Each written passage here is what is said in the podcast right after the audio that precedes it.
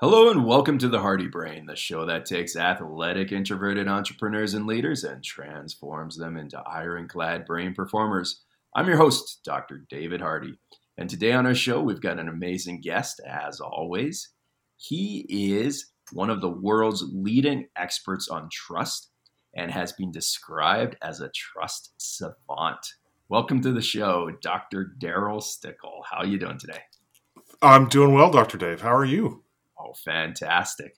Now, you've got a PhD from Duke, and you have been in this executive world for, oh, roughly about 20 years now, correct?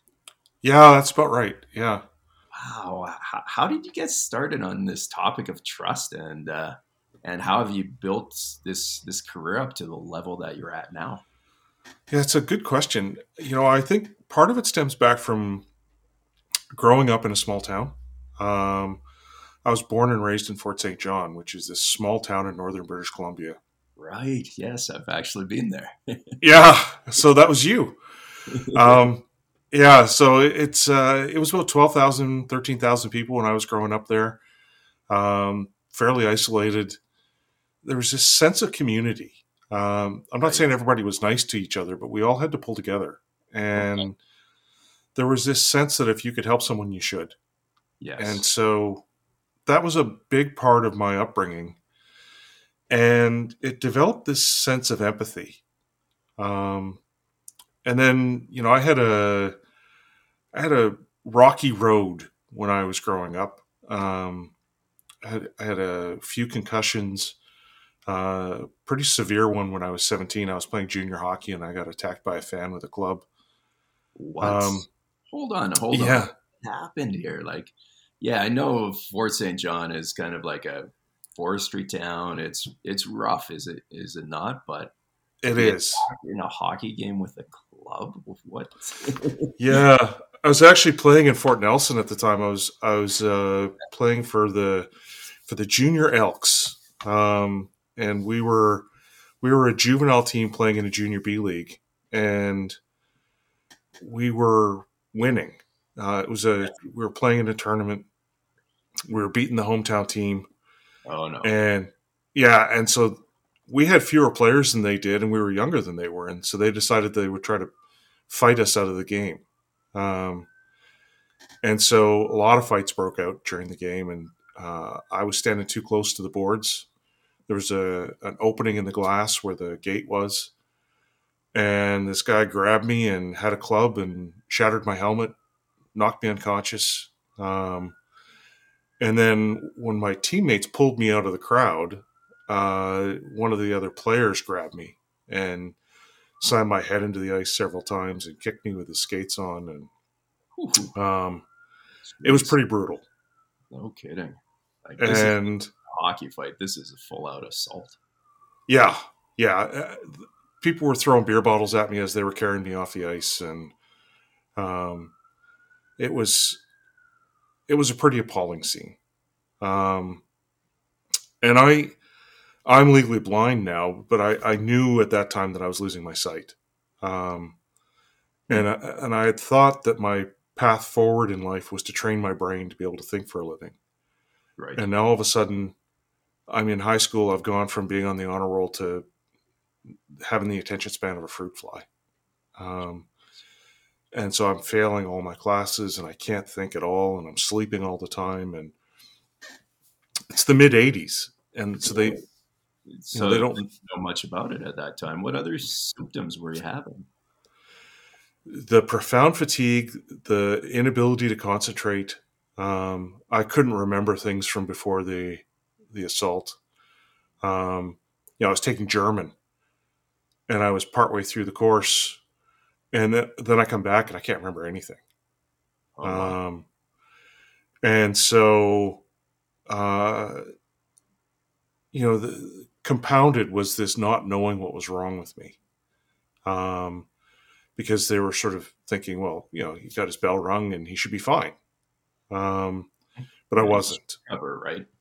I it took me about two years to recover, and and then they started testing me for things like mono and they said, you know, well, you've got this profound fatigue that doesn't seem to want to go away. Maybe you've got chronic Epstein Barr, and maybe you've got uh, maybe you've got AIDS, maybe you've got leukemia. We're going to test you for all these things, and so there's all of a sudden this real struggle, um, not knowing. You know, I'm 17 years old, and and I maybe my life is over, um, and and I can't think, which was one of the things that had always sort of, you know, I'd been able, I'd been smart, I'd been, right. you know, done well in school and all those kinds of things, and that was my path, my plan forward. And what this taught me was what it was like to be more vulnerable than you want to be, mm. and what it was like to have no hope and to feel helpless.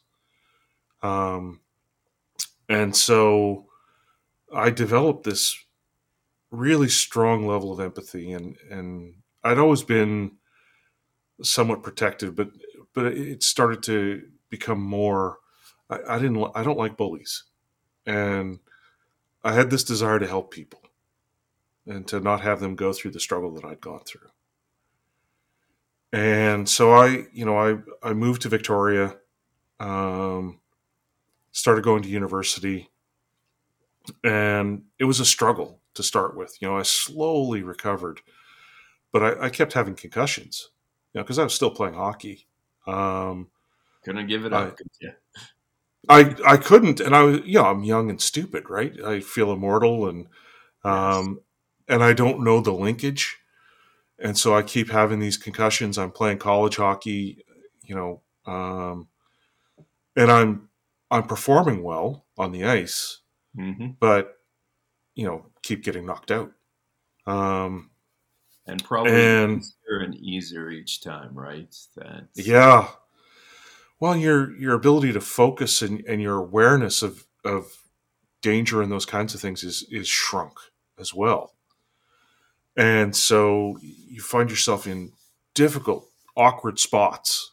Um, and so I would be, you know, sitting on the bus in Victoria, and someone would just sit down next to me and say, I'm really having a hard time. And so there was all of a sudden something about me that made people want to talk to me and open up to me. I was safe. Um, there was something about me that that communicated to people it's okay. He's not going to judge you, um, and, and he'll listen. And so I started down a path towards becoming a clinical psychologist. Okay. Makes and, sense. you know, I, I, was working with families in crisis and troubled teens and street kids and uh, working on crisis lines and those kinds of things to hone those skills and to try to understand what it was about me that was causing because I'd be standing next to a friend of mine and have a completely different experience with a stranger. Hmm. You know, they would they would be smiling and warm and friendly and open to me, and then closed and reserved and curt with the person standing right next to me within seconds. And so there was this bizarre experience I was having where it was, you know, something was going on. And I wanted to understand that. And so uh, I spent a lot of time kind of developing my skills and, and further honing those skills and then I came to realize that a lot of the people I was working with, the families who were struggling and those kinds of things, were just doing the best they could. Right. You know, and and it had taken them years to become as as stuck and dysfunctional as they were. If they ever recovered, it was going to take years. And you know, I would get dropped into a family by social services and fairly quickly I could diagnose the problem and see, you know, if they just changed a couple of small behaviors, it would lead to a dramatic improvement in their lives.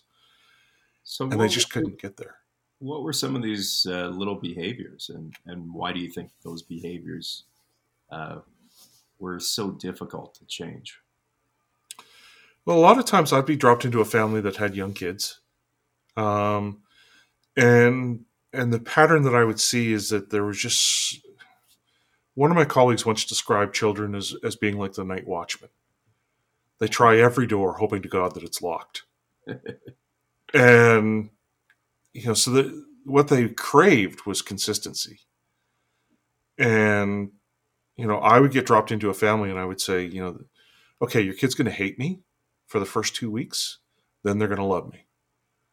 Mm-hmm. And because I would come in and I would start to set boundaries. Yes. And I, I would say, we're going to get along great as long as you stay within these boundaries. And and I, I would say if if you break the rule, here's the consequence.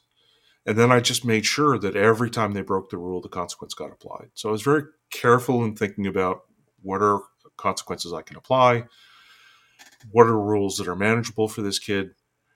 And true enough, you know, first two weeks they would rail against me. I hate Darryl, never let him back in the house, all this kind of stuff. And then after two weeks, they'd be like, when's Darryl coming back? Yes. Because it was safe with me. Absolutely. They knew what the rules were.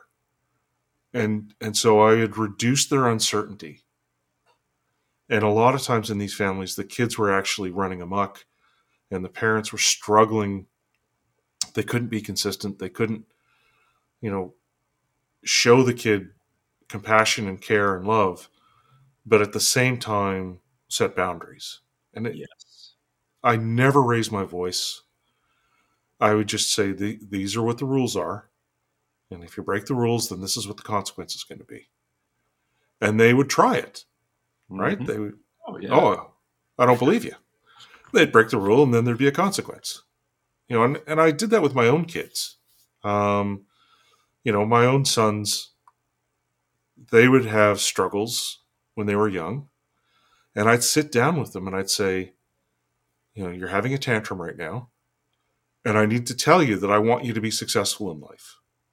And what you're doing isn't going to work. You need to find another way. Mhm. And the harder you tantrum, the more convinced I become to not give you what you're asking for. and so they learned, you know, and I, I knew I was doing well when the older one was sitting in the back seat. I think he was six, and the younger one was three. The younger one starts to have a tantrum, and the older one says to him, That never works with dad. You're gonna have to find another another approach. I'm And this. Uh, yeah, this is taking me back to when I, I was a teacher and I taught behavioral students. mhm. I was kind of a rookie teacher when I when I first got in, got into that that line of work, and one of the counselor walks up and she's like, "There's only two things these kids need: love and boundaries." yeah, And I just that just stuck with me ever since, and yeah. hearing it from you just just resonates. I, I Well, and- more. you know my my older son when he was i think he was three he went up into this play area at mcdonald's when they had those you know big play areas. And he's running around in there and having a great old time. And then i called him to come down because it was time for us to go and he didn't come down. And he wouldn't uh-huh. come down. And i had to crawl up inside that thing. And i'm 6'3 220 like this thing was not designed for me to be crawling around inside. And so I finally get to him, and he's got this look on his face like, oh my God, I'm in trouble now. And I just said to him, I said, I need you to remember this moment because we're not coming back here for a really long time. And that was all I said. You know, and we went down the slide. Three months later, we're driving past that same McDonald's. And he goes, Hey, there's that McDonald's. We haven't been there for a really long time. I said, That's right. I said, Do you remember why? He said, Yeah, I wouldn't come down out of the play area. And I said, That's right. And so from then on, every time we went to a place that had a play area, he would come to me and he would say, I'm going to the play area, but if you call me, I'll come right away. And he just learned, right? That right. if dad makes a commitment, he means it. And it's one of the ways we build trust, right? We reduce uncertainty, we have integrity. So if we make a commitment or if we make a promise, we follow through on it, which means we have to be careful about the promises we make. And we have to take care that, you know, we we only promise things that we can follow through on. So effort and ability. Um, we we can't always promise around outcomes. So, do you think this is one of the leading reasons why in business maybe things are falling apart? Is people are just over promising? There's some challenges that we're facing in business right now, and trust levels are at the lowest we've ever seen. Are you ready to take your brain health to a brand new, higher level than ever before?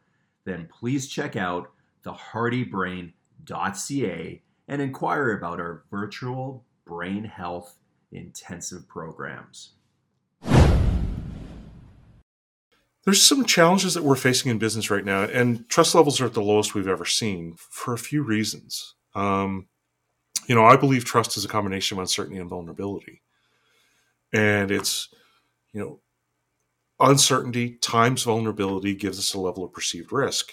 And we each have a threshold of risk that we're comfortable with. Mm-hmm. And if, if we go beyond that threshold, we don't trust. And if we're beneath it, then we do. And you know that means that if we've got a, an early relationship, we have a really high level of uncertainty, which means we can only tolerate small ranges of vulnerability. And as that relationship gets deeper, the range of vulnerability we can tolerate starts to grow. Well, if we think about what's going on in the world right now and in business in general, vulnerability hasn't gone down. Right. But the uncertainties on steroids. It just keeps bouncing all over the place. You know, we think about technological change, we think about changes in values and norms, we think about pandemics, we think about climate change. All of these things are promoting pretty pronounced levels of uncertainty. And you know, if we if we think about some of the levers that we can pull to build trust, three of those reside within us. You know, I think there are 10 levers. Three of them are are internal to us, and those are benevolence, integrity, and ability. Benevolence is do you have my best interest at heart? And will you act that way? Integrity is do I follow through on my promises? And do my actions line up with the values that I express? And ability is do I have the competence to do what I say I'm going to do? Well, as fast as things are moving, you know, what makes an excellent leader is actually a moving target. Okay. And so pulling the ability lever is harder than it used to be because it's not always the same. And leaders are struggling with the concept of stepping away from the things that got them to where they are and into the new roles and responsibilities that are required of them because it creates uncertainty for them and they're worried about failing. And as a parent or as a leader, we have to accept that we're going to make mistakes and, and to own that but a lot of leaders struggle with that. The integrity piece is also it's harder now than it used to be because it's harder for me to make a long-term commitment given that the rules are changing and evolving and, and moving at such a rapid pace. And things that were okay 10 years ago aren't now. And so, how do I communicate an alignment between my values and my actions when my values may be forced to change. Right. And benevolence is is is a struggle for a lot of organizations, especially with virtual teams. Um, you know, we, we don't spend as much time together, and when we get into these Zoom meetings, a lot of times we're very product focused, focused on productivity, focused on action items, focused on getting work done. Mm-hmm and less focus on connecting with each other as human beings, uh, care and concern about each other. And so the level of benevolence is, has, it's not that we're feeling less benevolent, we're just communicating it less effectively. Right. Well, too, there's kind of the aspect of um, that with trust, a lot of it is doing things together. Mm-hmm. If you think about it, team sports, it's all about performing and doing. And yeah. Maybe less so on the communication side, although that's a huge factor, of course. But in all these Zoom calls and everything else, there isn't that doing aspect. Um, so you're right. not going on a journey with somebody, a physical, actual task. Um, how do you think that could be woven in or uh, or uh, kind of the hybrid model with this then? Yeah, so it's a challenge I think that we're facing, and I've I've talked to a couple of folks recently about creating these virtual communities because part of the struggle is we don't have the same constraints we used to have. You know, our relationships are a mile wide and an inch deep. And and so we don't connect as often. We're not as interdependent as we once were. Uh, we don't have the sort of the happenstance or the the opportunity to connect with each other when it's not scripted. Right. All the And things, so we- all the things that you were used to when when growing up in, in Fort St. John there. Yeah, you and you know there were jerks in Fort St. John, and but they didn't hide it, mentioned. and you knew that person's a jerk, and they're going to be a jerk, but but there's an opportunity. They still get an opportunity to try again because you're physically co-located, right? You're in the same area, and you're going to run into them over and over again, and you can figure out a way to connect with each other, and maybe they they evolve and change, or maybe you come to appreciate some of the traits that they have. And maybe they're a jerk because they're insecure and they don't feel accepted. Well, they don't get that second chance in a lot of virtual communities. You know, they're exiled. And Oh, uh, and some, yeah, sometimes we're poorer for it. Um, and I'm not, you know, here on defense of jerks. I'm just saying that communities now aren't as resilient as they used to be because it's so easy for us to leave. yes. And so they don't build up the same depth of caring and concern over time. We don't know each other as well. And so there's just much higher levels of uncertainty. And that leads us to problems when we're talking about trying to build trust. Right. And we, we need to be more intentional. Dynamic though, um, with these kind of smaller communities, and going back to kind of the experience you had with hockey there, and that, that Right. is there seems to be kind of more that tribalism where basically one group will kind of fight against the other group though. But even the the jerk on your team is he's your jerk. Right. and mentality. Yeah. how do we make it peaceful kind of more all around then? Or do we always need these kind of little battles with other groups to, to satisfy whatever human need or desire or behavior that's there I, I don't think we need it. I think it, it it's something that manifests, and we're seeing you know this vilification of the other. Um, and the the problem that we face as human beings is that we're we struggle with something that has a longer term reward structure to it. Hmm. You know, we are influenced by rewards and punishment in the environment. It impacts our behavior. But if something is closely tied, it has a stronger impact on us than something that's happens, uh, you know, six months from now or a year from now. And So, do you have an example of that um, and how that unfolds then? Um, sure, smoking, drinking, overeating, those are all things that have an immediate gratification, but long-term consequences. Right. and we see the same thing playing itself out with vilification so if i if i vilify somebody else it rallies support from the people who are on my side hmm and gives us a common cause. And we see this playing itself out in politics a lot. Um, or with different groups that identify themselves you know th- there's got to be somebody to fight. Otherwise people aren't committed enough. They won't invest or engage. And we see this in social media where people have outrageous opinions because it leads to success for them. Hmm and Yes. and they get more viewers and more support and people are willing to commit to them. Um, partly we need to be more intentional. And this is this is part of what you know it's why i wrote my book. It's it's why i focus on skill building. To build trust now we need to be aware of what trust is how it works and we need to be more conscious of it than we've been in the past because the reactive approach that we're taking right now is is leading to not very good places um, you know, trusting government is at such low levels. I think there are there are sexually transmitted diseases that have higher approval ratings than some of our government officials. Um, That's nicely, isn't it? yeah, yeah, and it's it's you know, at least you can do something about it most of the time. Um, so let's dive into this hornet's nest of politics then. That's sure right now, and uh, and this.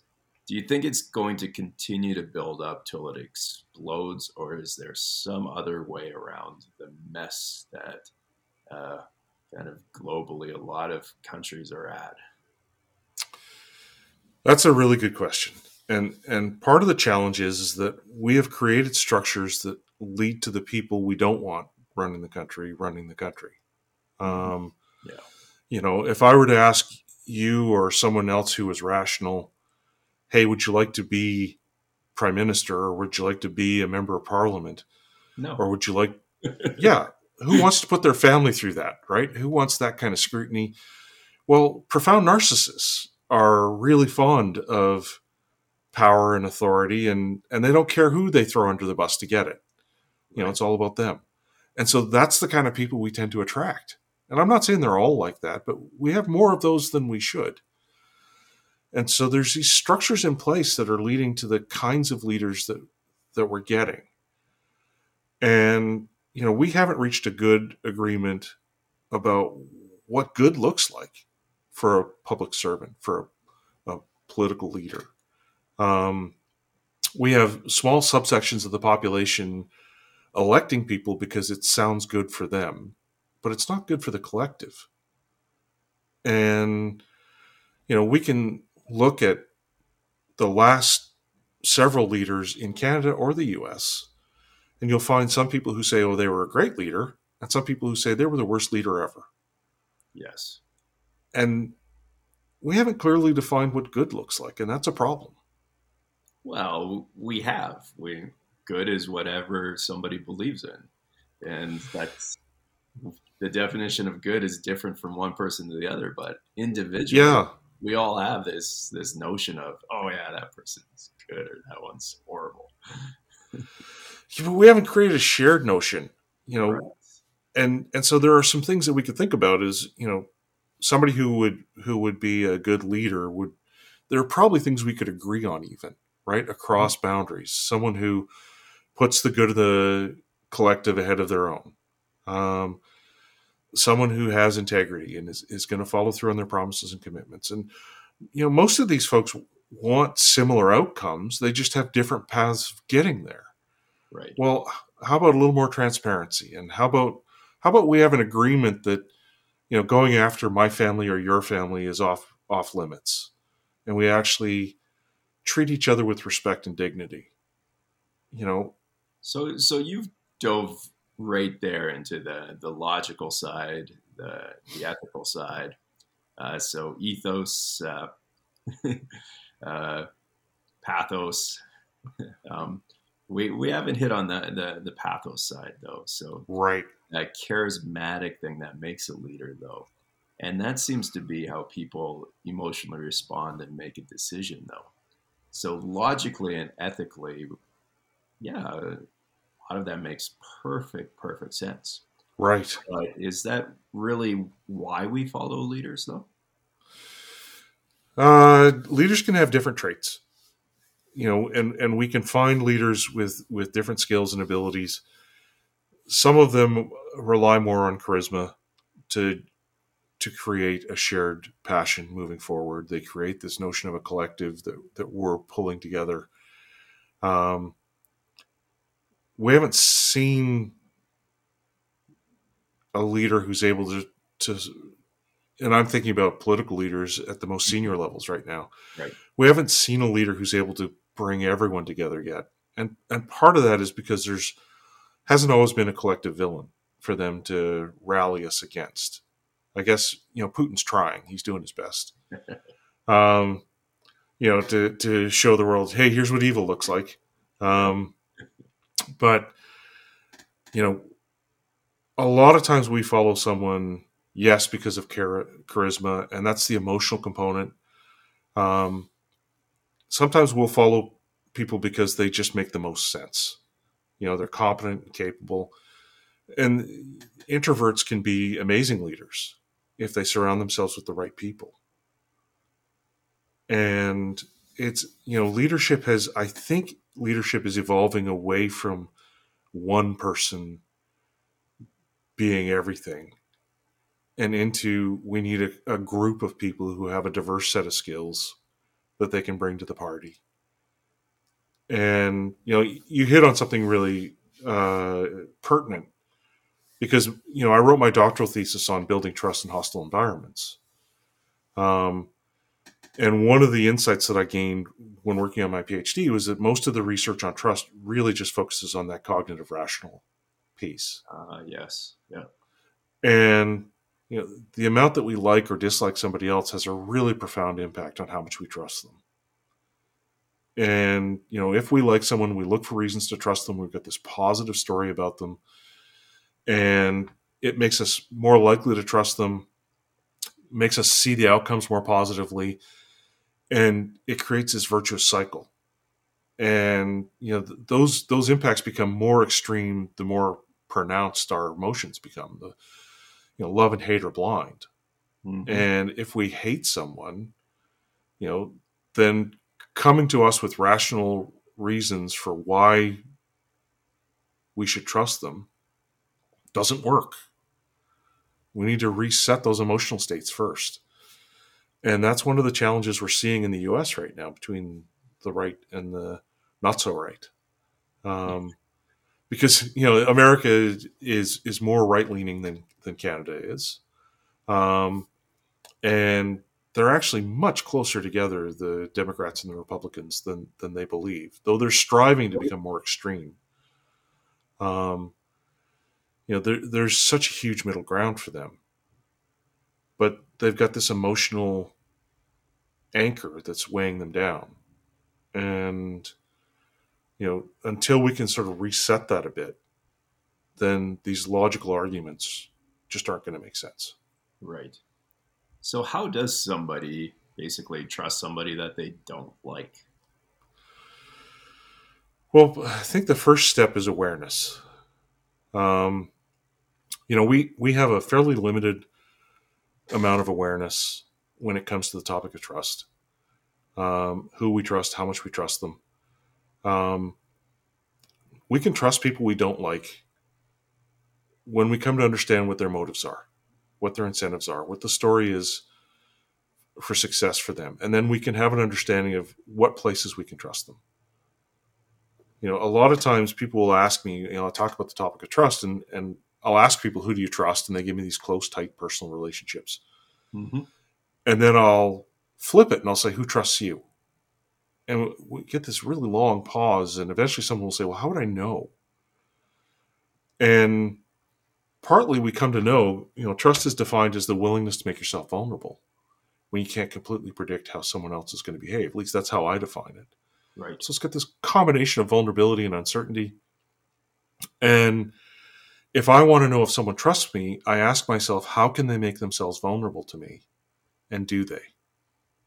You know, if I'm a leader and I ask myself, what are ways that my subordinates can make themselves vulnerable? Well, they could they could be honest and open with feedback, upward feedback.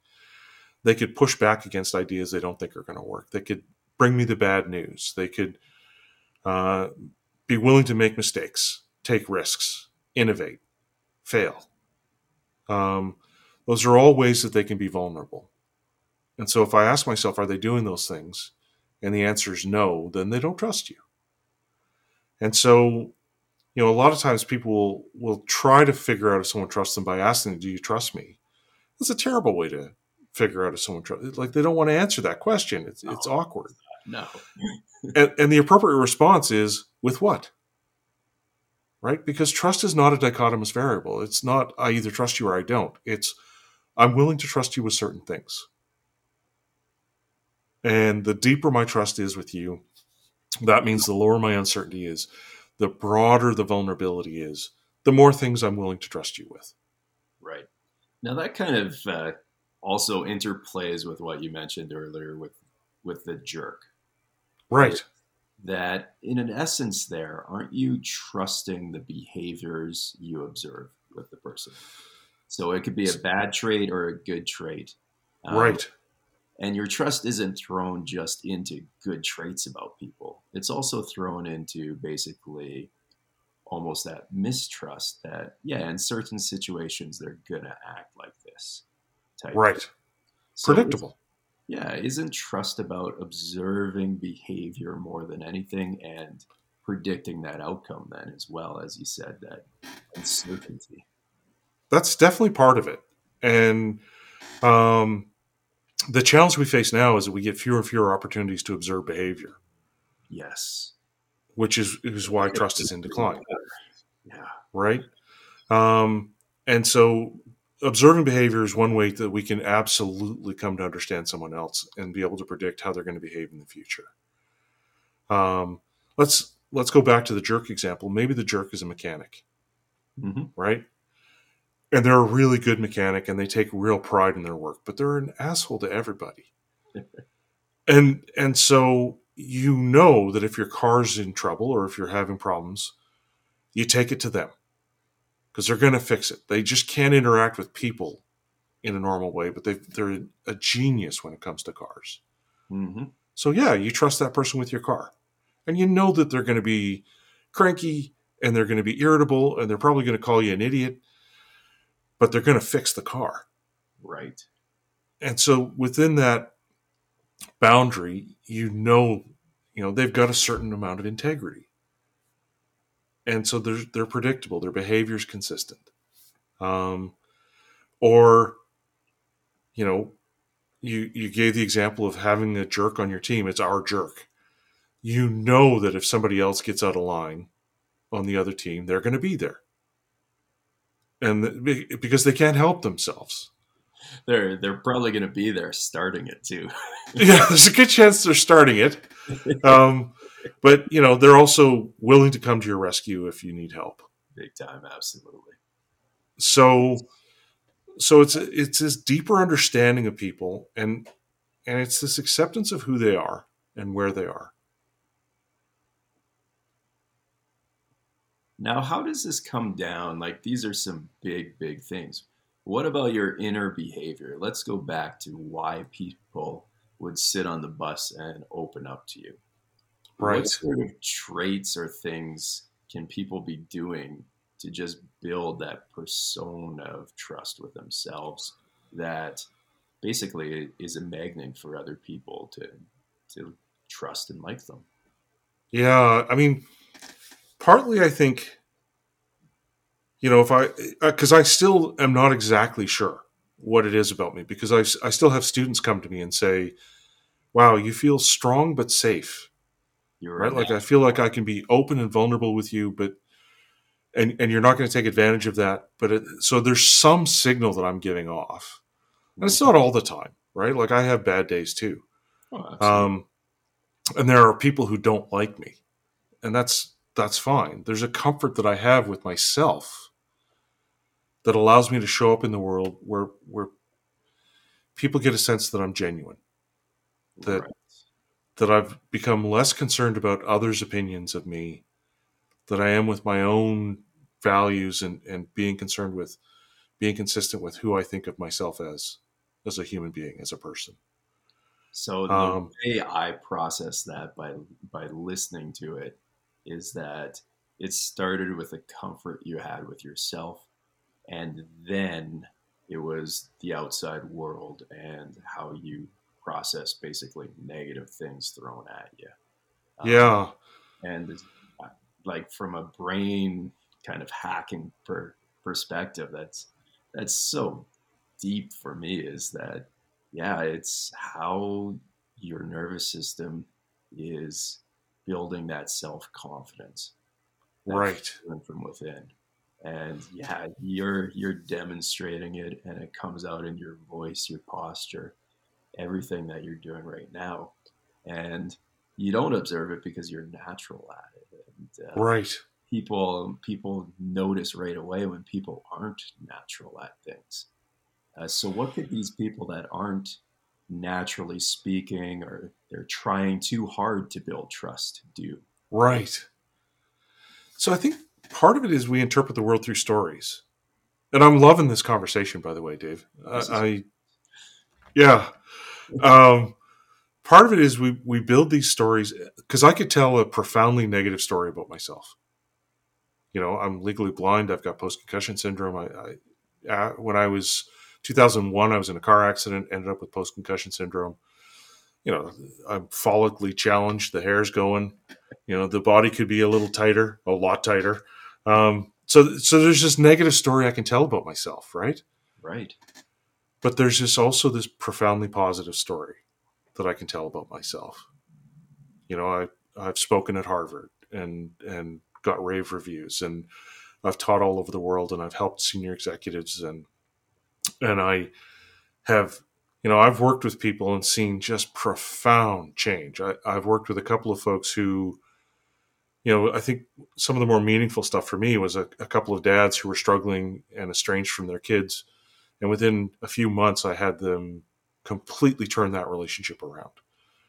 And so, you know, there are there are competing stories within me, and I have the right to choose which of those stories I tell. And in part, I've taken that very seriously with my sons, who I have two sons, Thomas and Alexander. They're the center of my world. They mean more to me than anything. And I have a relentlessly positive story about them. And so part of my job as their dad is to communicate that story to them, to help them reinterpret the world and hone that positive story. Right. And it doesn't mean that I'm always nice. It doesn't mean that I'm that I that I don't have concerns or, or give feedback, but I start from a positive place. It's that love side of things. And yeah. After. Yeah. And you know so i i future proof them. I create a level of resilience for them that allows them to go into the world and make mistakes and take risks and try things. You're giving them yes. And so they've got this safe harbor this foundation from which they can build. We can do that for ourselves in some ways you know and, and in part i wouldn't want anyone to go through the childhood that i went through. You know my father was a, an alcoholic. He struggled uh, with substances um, and he was involved in an automotive accident when I was seven years old and uh, lost his leg, uh, cracked his pelvis, broke his hip, crushed a couple of vertebrae in his back. He was in pain for the rest of his life. Wow. And he self medicated with alcohol, and it led to some very challenging times. And, you know, sometimes a hard road is a good teacher. Sometimes it's just a hard road, but sometimes it's a good teacher. And, and from that, you learn I can take a lot. Right. Right. And I can make myself vulnerable to other people and have the strength to take whatever comes back. Now you and, turn it into more of a vulnerability. Um, but a lot of people will hold it inside, and that toughness will come off as being closed and uh, and fending people away. Am I kind yeah. of on that side too? So yeah, and I had that for a while. Oh, you know, you know, as as a young man, I uh, I was careful about not letting people close because I didn't want to get hurt again. Um, but I I was able to grow past that, and you know, the experiences taught me that being vulnerable was okay. You know, and I I wander the world with my guide dog Drake, and people see me you know, in vulnerable situations often. Mm-hmm. And the world's actually a really kind place if we let it be. You know, there are so many people who want to be helpful, who who get a positive burst from helping someone else. And you know, going through the world and, and being a little bit vulnerable um, triggers a positive response a lot of times. Now, there are people who who seek to take advantage. Um, and you know, there are people who will mistake my kindness for weakness at times.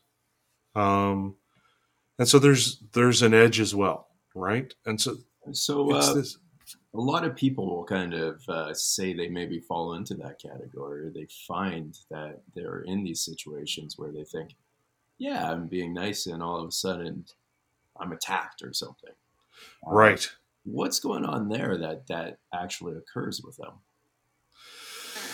Yeah, so that's a good question too. Um, and I'm I'm not exactly sure because some sometimes it triggers an aggressive response from others. You know, we see this with dogs, right? If you're if they if they have an aggressive approach and you run, then they become even more aggressive.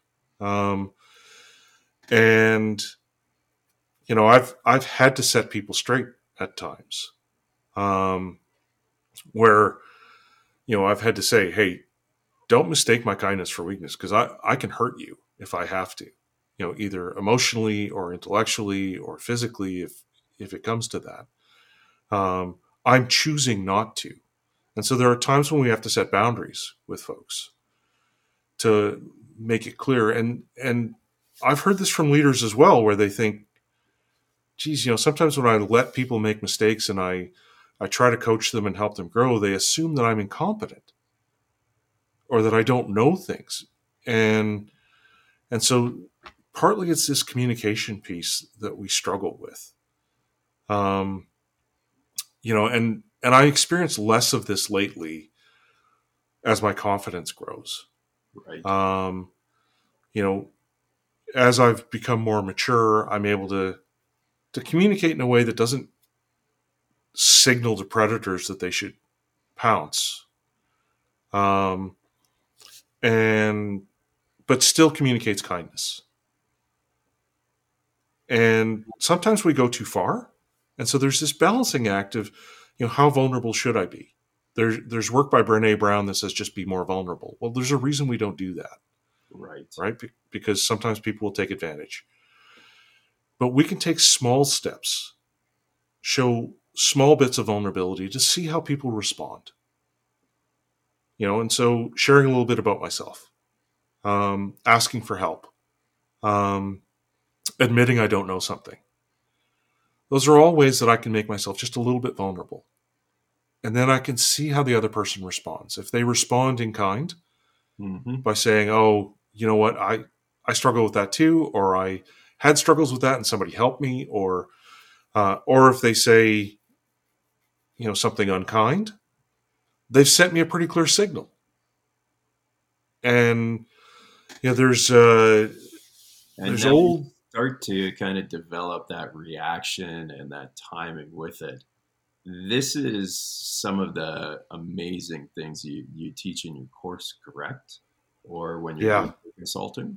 Uh, what other things would people expect if they were to, to check out your your website there and uh, or to see you as a consultant? Uh, what would you do with Trust Unlimited to to yeah. So build on what so the amazing a things big part of what I do is is I try to raise awareness about here's what trust is. You know, it's the willingness to make yourself vulnerable, and when you can't completely predict someone's behavior. Now, here's how it works. You know, here's the model, mm-hmm. and we go through the ten levers.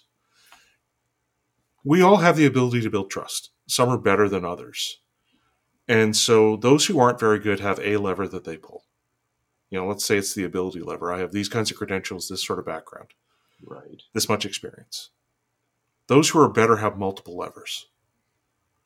Those who are really good have multiple levers and they know when to pull which one. Mhm. And so what I do is I systematically walk people through here's the levers you can pull. And here's how to pull them. You know, if they if they bought my book Building Trust: Exceptional Leadership in an Uncertain World, there's a few chapters that talk about here's why I understand trust the way that I do, here's how I think about it, here's why it matters. Now here's the model, here's the 10 levers, here's how to pull them. That's what they should expect. And in the courses, you know, I've got a master class where it goes through parts of the model and, and gives them role plays to look at and exercises to practice. If they're working with me directly, what they should expect is you're going to pick a trust buddy and you're going to practice these skills.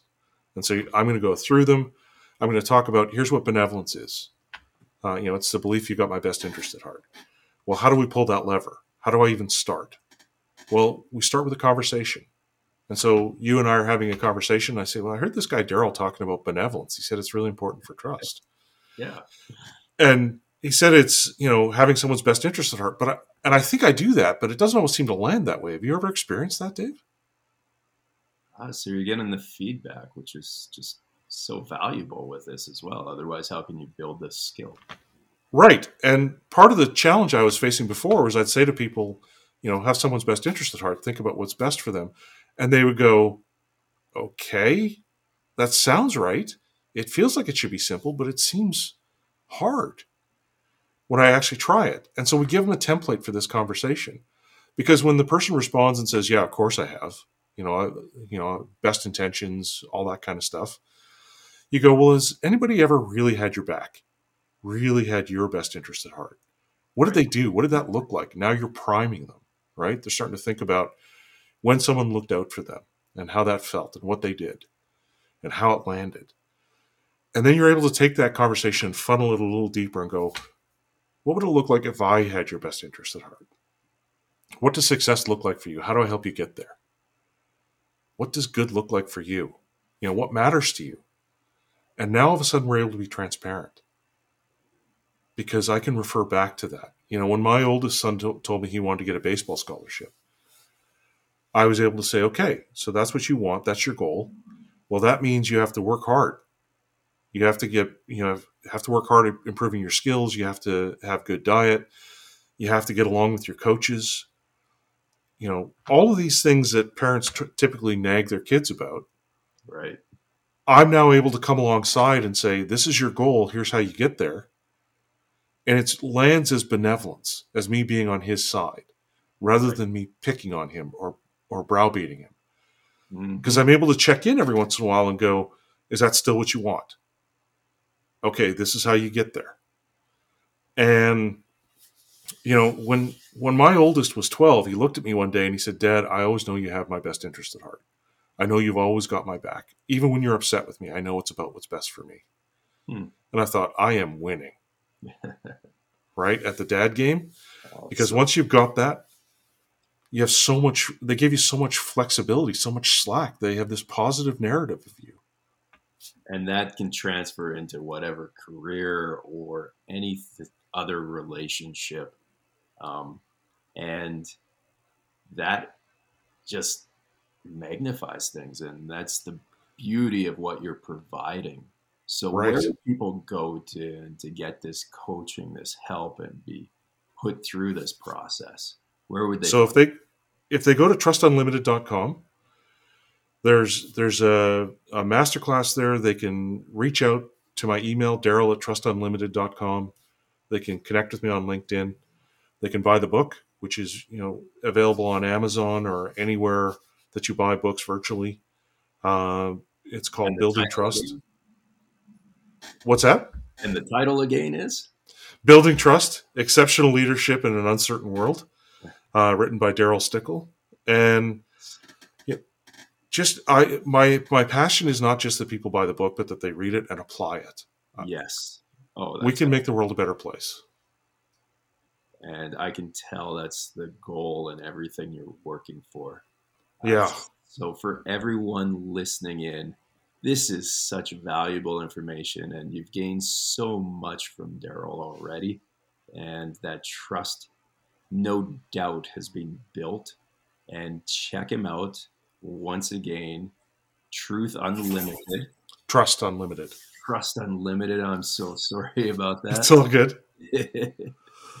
and for everyone else, stay tuned to the next episode of The Hardy Brain, the show that takes athletic, introverted entrepreneurs and leaders and transforms them into ironclad brain performers. Thanks again. Take care.